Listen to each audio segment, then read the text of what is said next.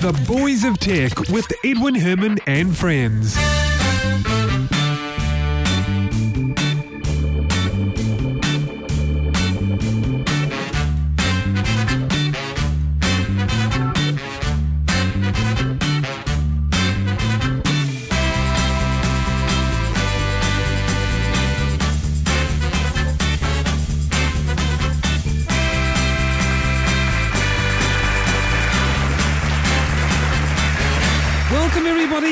Thank you. Yes, indeed, this is the Boys of Tech, episode 165 for Monday, the 7th of May, 2012, which happens to be my wedding anniversary. I should probably do something today. Uh, you're with Edwin Herman, that's me, coming to you live from the studio here in Wellington. Also joining me from Wellington over Skype is Brett King. Welcome along, Brett. How do? Oh, look, I'm couldn't be better, really. Wedding anniversary and all that sort of stuff, and I've remembered as well. So that's always, you know, it's brownie points. Indeed. You just have to do something. Yeah, I, I should probably do something now, or cook dinner, or buy some flowers, or take her out somewhere, or all of the above. Mm-hmm. Anyway, we'll look ahead at some of the stories that we're going to cover this week. First of all, Microsoft alters the search results page for Bing. And we're also going to look at a couple of robots, uh, completely independent of each other. The first one is a bird robot that can do a soft landing on a specified target, and the other one is a shampoo machine from Panasonic. It's got some nice massage action, apparently very relaxing. That and more in this week's episode. First of all, kicking off with Microsoft simplifying the search results page for Bing, except nobody noticed. Well, yeah, yeah. I was going to ask you what was the difference between the, the new version and the old version? I don't know. Who does anyone use Bing? I don't know. Because I haven't used Bing in a very long time since it first came out. In fact. Yeah, I kind of just use Google as well. But what they've done is they had uh, a sort of a, a sidebar which had a whole lot of junk, and they've got rid of that. They're now going for a sort of a a minimalist look, which is in fact quite the opposite of what Google is doing now, because now Google has a sidebar. Uh, yes, yes. You know, with indeed. web, uh, I uh, am looking at the pictures. images, etc., date, what country is Yep. it from? Yep, I'm looking at the pictures, and the the big one is the Bing page is more googly than the Google pages. Yeah, I know. They've kind of swapped. So, yeah, styles. Yeah. Maybe we should start using Bing.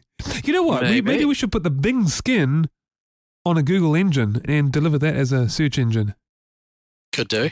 which is what Google was.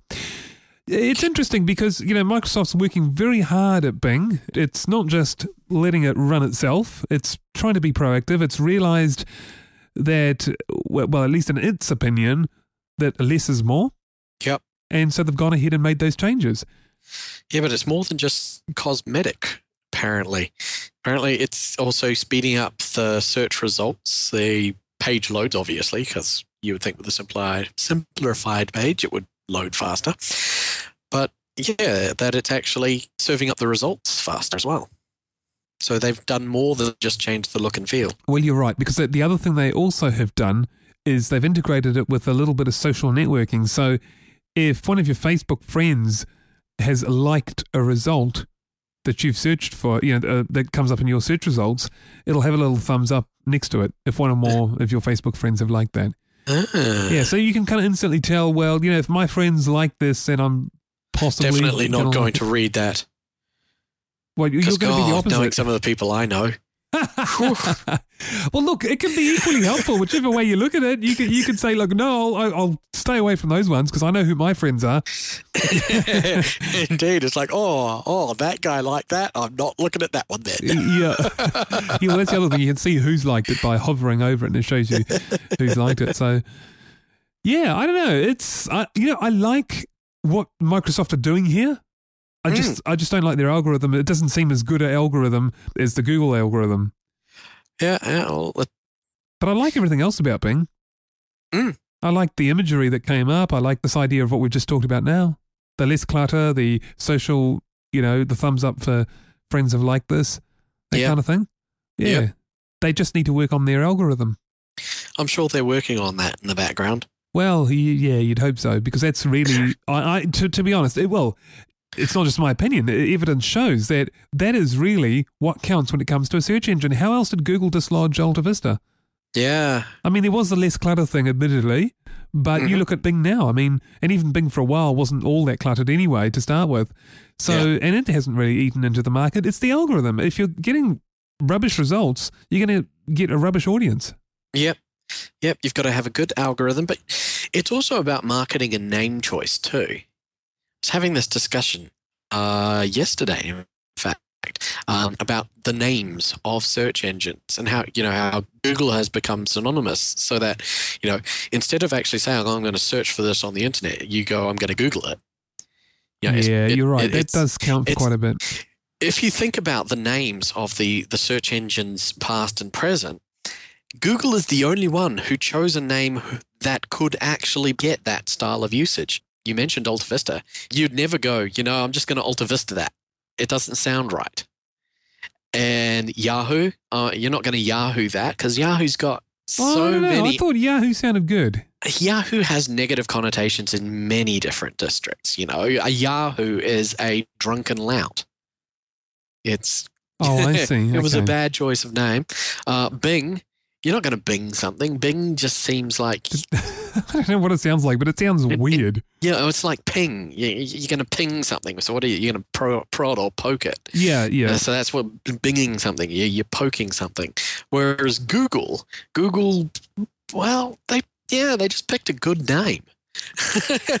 really, it's it's a good nonsense name, but they just the sound of it, how it rolls off your tongue, it does work as a, a verb. The thing is, it's uh, of course only nonsense in the way it's spelled. A googol, of course, is a number, very large number.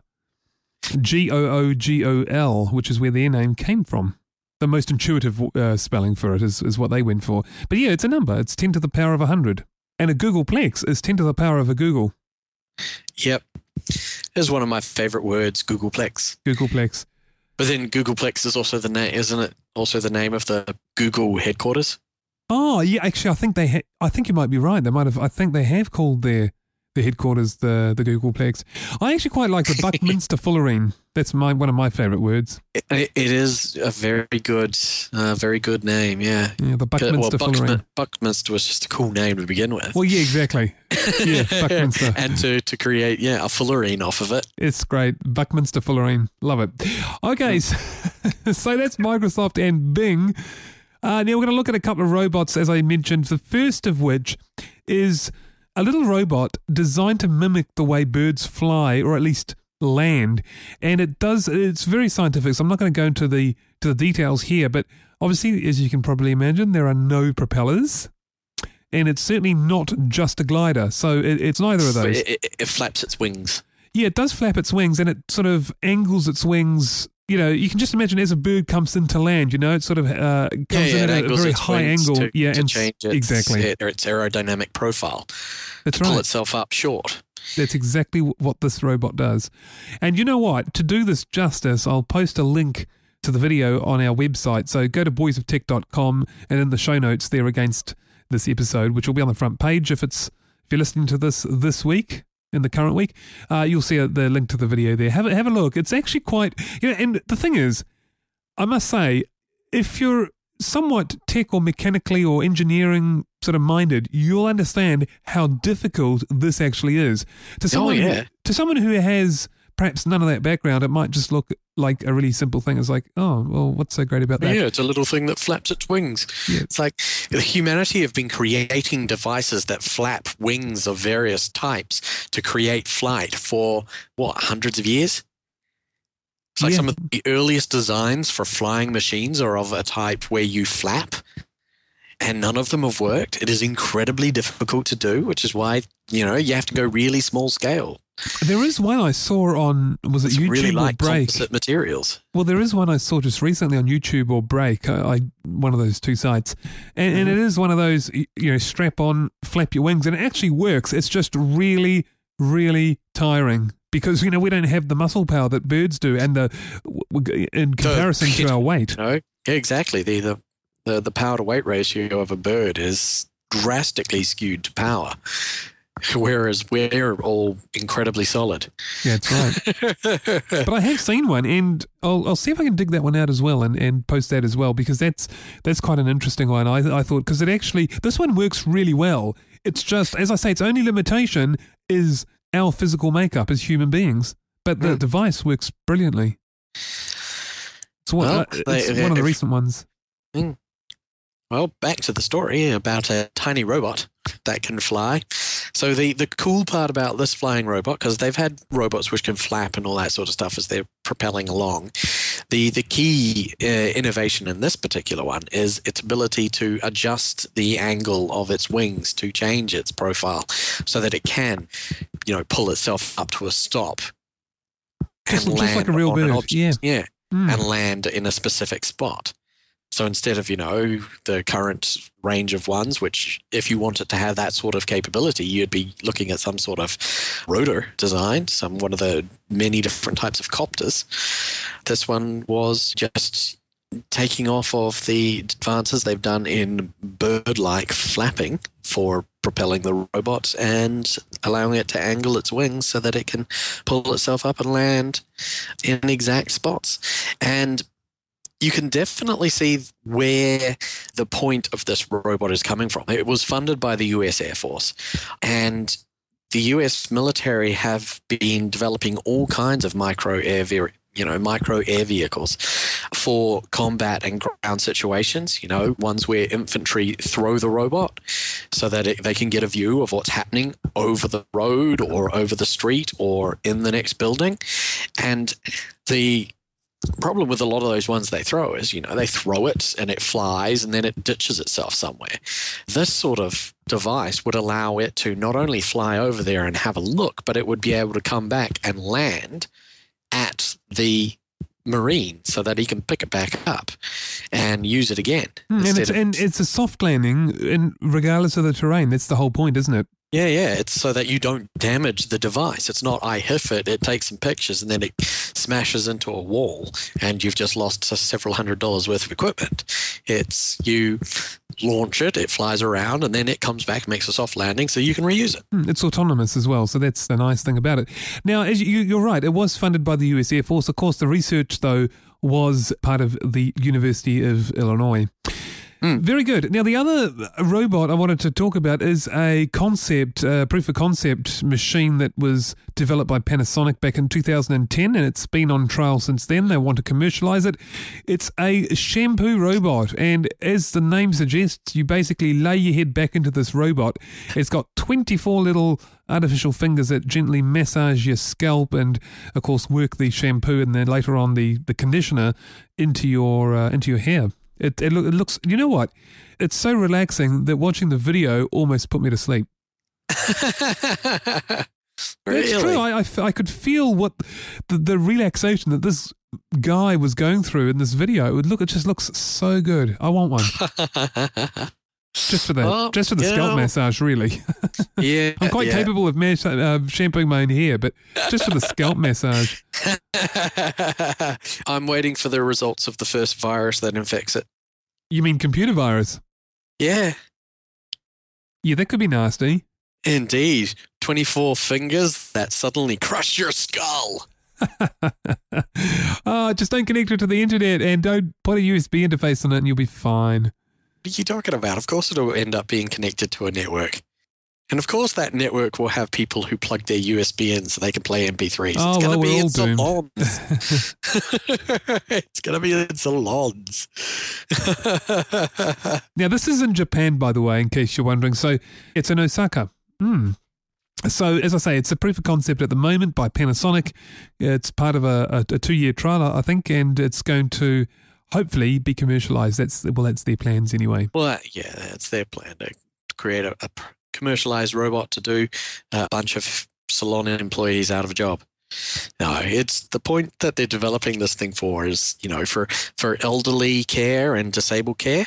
Yeah, and that's So it's it'd- great. Yeah, to be a device that you'd have in your home so that the elderly could stay in their own homes for longer because they'd have more of these um, robotic assistants to help them do everyday things. It's not the sort of thing that you generally, well, no, you might end up seeing them in, especially in Japan, I guess, where they love automation. You might end up seeing these in more salons, but then you're you're losing a lot of the training time for actual hairdressers then.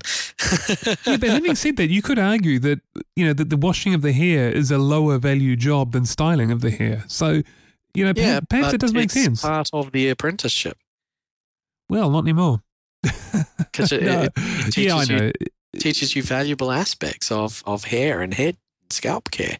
Oh, look, I just want one so I can get a nice scalp massage. So I'm going to look Well, into the ju- price of then you things. just need to get yourself a head massager instead Oh. of going for the thing. Because this way, you know, with this one, you're going to end up with a wrinkly, pruny scalp because you're going to spend all day in it. And you're also going to, you know, blow up so many electronic devices because you're going to want to put this on your head, having it wash your hair while you're playing games and watching telly. Where you could just buy one of the scalp massages, which don't require you to constantly wash your hair, getting pruny head, that you could just put on your head uh, while you're playing games. Maybe, maybe that's what I need. Just a scalp massage. Look, I tell you what, check out the video for this. I'll also post a link. Or you could teach one of your kids to massage your head. Well, that actually, maybe that's what I should be doing. There, there we go. Just you know, just like you teach them how to do other chores around the house, Yeah, like dishes and whatnot. Dishes, take out the rubbish, tidy up their rooms, massage daddy's head. Uh, look, anyway, uh, check out the video for this. I'll post a link in our show notes on our website, boysoftech.com, and you can uh, view the video there. Windows XP, Brett, would you believe it or not, is the world's most dominant operating system still. Would not surprise me at all. You know why? It was the first of their incredibly great operating systems. They've had some good ones. You know, 95 was good, but then they had a run of bad luck and they brought out XP, and XP was just absolutely stunning. And Vista made And it they- even more stunning. Exactly. and then they followed up XP with the train wreck that was Vista. And then they followed up Vista with the awesomeness that is Windows 7. But a lot of people, when XP proved itself, moved to XP.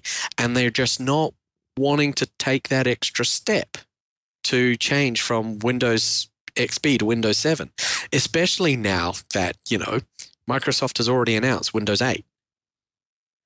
So they're not. Oh, they might so hang these- on, is yeah, what you're saying. Yeah, Yeah. they're, they're not going to upgrade to Windows 7 now that there's been Windows 8 announced and Windows 8 beta out. So they're going to hang on to their XP.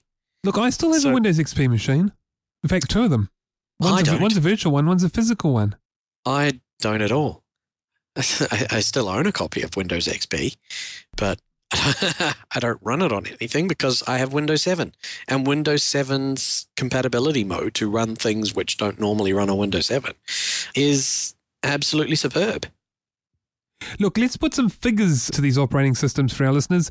As of April this year, XP is 46%, Windows 7 is 37%, Windows Vista is 7.3, Mac OS 10, 10.6, which is Snow Leopard, comes in at uh, fourth place at 2.7%, and OS 10 Lion also at 2.7%, and everything else 2.6. Wow. And, and why are so many people still on 10.6 and not 10.7? Oh, wait, that's because 10.6 is slightly more compatible than 10.7 to certain things. Is it? Yeah, Well, I've I've had not- reports. Actually, I have got a piece of. In fact, I'll tell you what. The piece of software we're using right now, I'll give it a plug because it is great. Uh, Wiretap Studio. It is from Ambrosia Software. We use that to record the podcast, and that is not fully compatible with OS 10 Lion. But the reason for that is actually, I don't really know whose fault to put on it. What it is is that in 10.7, the underlying architecture of 10.7 is such that other apps can't get into or tap into or look at what apps are doing. And that's for security reasons, as you might imagine. Now, the software we're using, at least on 10.6 and below, is able to tap into the audio stream of, of the apps we want. Uh, That's that's what Wiretap Studio does, as the name might suggest. Now on OS 10 Lion, it can't do that. The only thing it can do is get the unified audio stream of everything. So it's kind of not the developer's fault because they can't do anything about it. It's not really, Indeed. and it's not really OS 10's fault because uh, Apple's Yes, fault because they no, they've tightened security. No, they haven't tightened security. That's what it's about. They've It- disabled a feature. no, they haven't disabled a feature. Yes, It- they have. If it was security, then there would be a way to still do it securely. To completely remove it completely is to disable a feature. Because every app now, at least the native apps anyway, are sandboxed. So Yeah, but that's still ridiculous. That might flow on a smartphone and tablet devices where you're kind of only you kind of only do one thing on it. You use that app and then that's it. And even in then you get some really frustrating situations where you might actually want to use what you've created in one app in a different app, but you have to use third party stuff to get it off there and back in, which is really annoying. But to bring that into an actual desktop environment, a proper computing environment where there should be interactivity between, or, you know, the capability of interactivity between all the different things that you run so that you can have software that does stuff like the Wiretap Studio without having to purchase something completely different, which does the whole thing within itself. no, no, it does the whole thing. It can do the whole thing. It can't cherry pick certain applications because it can't get into certain applications, but it can get into the core audio, which is part of the operating system of, of OS 10. It can get into the core audio stream after the chain of, um, you know, after all the apps. Yeah, but what you're saying is that the Wiretap Studio that you use on 10.6 has the ability to tap into the audio streams of independent applications, not just the one big audio stream that comes out at the end. Correct. Yeah. But that's And because, that that's because in something- OS 10, 10.6, apps can get into that, can get into other, Yeah, into other apps and at a that's very what low it level. should be. And that's what it should be. No, it shouldn't be. Yes, that is what it should be. Having a Because then, secure you can, method because then you can have interact. viruses. You can get viruses that manipulate other pieces of software at a low level, and you'll never know what they're that doing. That is why it, you have secure ways to do it that still allow that functionality. Tell- that is a tell- you what- tell you what we should functionality. do. How would you replicate that functionality in 10.7? You can't because it won't let you. And if it won't let you, then it is not off. Then it is denying you a feature that all previously existed, no and it is here's not the thing. replacing it with a f- facilitated, more secure way to do the same thing. Here's the thing. The official statement from Ambrosia Software is that they're working with Apple engineers on this. Now, reading between the lines, maybe, just maybe, I don't know, but maybe that means that Apple are working on introducing a secure way of doing such a thing, perhaps requiring signed software. Because I know also just recently, Apple are reminding developers that very soon every piece of software will have to be signed, at least that's sold through the App Store anyway. So maybe they're building that in. Here, how about how about we get Ambrosia? So, so we can watch 10.8's market share be even smaller than 2.7 as nobody upgrades to that because even more of their stuff no longer runs. Well, same as Microsoft. Now everything's signed from Microsoft. Yeah, but you can still run stuff. oh, you can still run it. isn't. Yeah, I'm not sure exactly what the restrictions are. I had a feeling for it to be sold on the App Store, it has to be signed. I could be wrong. I think that's the case. If it is the case, it certainly doesn't stop you from installing, you know, Is it- something. isn't it anywhere else. also becoming policy that all of their stuff gets delivered through the App Store? You don't buy physical copies of things anymore? Well, all the stuff from Apple are, is Apple And- themselves are selling through the store. non-Apple Yes. stuff.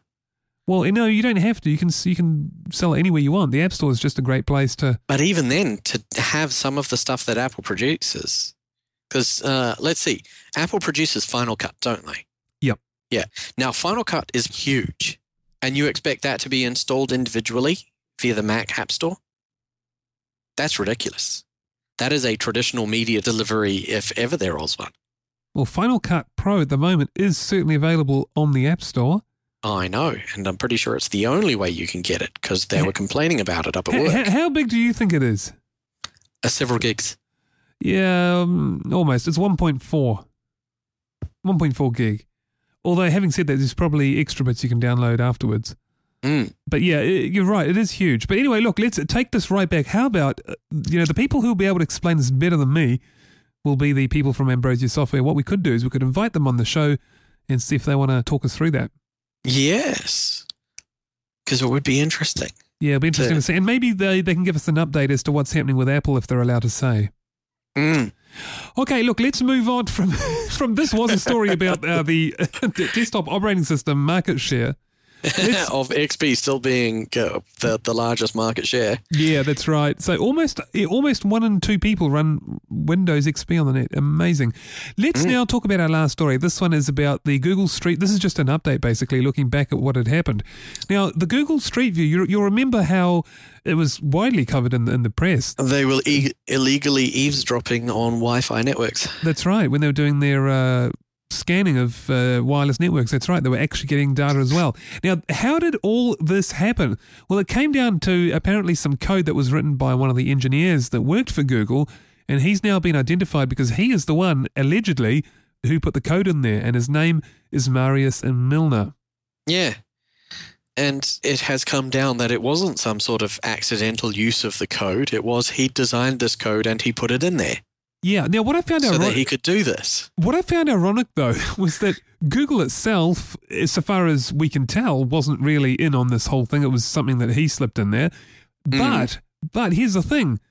Google still got fined $25,000. Why? Not because of what they did. They were clear to that. No, they still allowed it.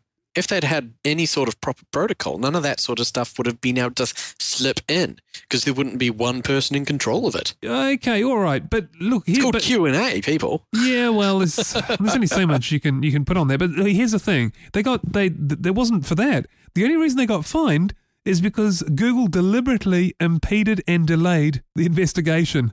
Yes. Had they not done that, they would have had a fine of zero dollars. Mind you, twenty five thousand is nothing to them. Oh, indeed. Twenty-five thousand is a drop in a drop in a drop in a bucket. Although you know, on the flip side, you could argue that hey, if they hadn't have impeded the investigation, they'd be twenty five thousand dollars better off. That gets you what half a developer. It's better than nothing. Better than a slap in the face, as need they say. anyway, that's the end of the show. Brett, that was episode 165. What do you think of it? Oh, short and sweet. I got my little bit of apple bashing going on in there, so, uh, so I'm happy.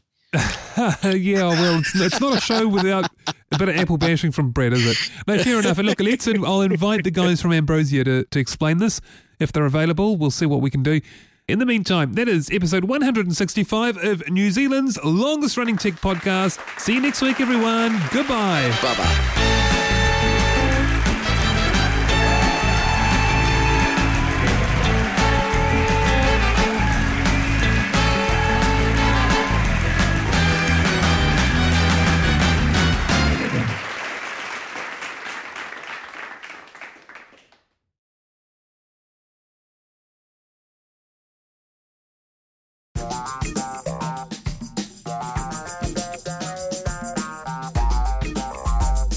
A good nonsense name, but the just the sound of it, how it rolls off your tongue, it does work as a as a um oh what the hell's that kind of word? No? When you Google something, what is it? It's an adjective. It's a verb. A verb. Yeah. That. Yeah.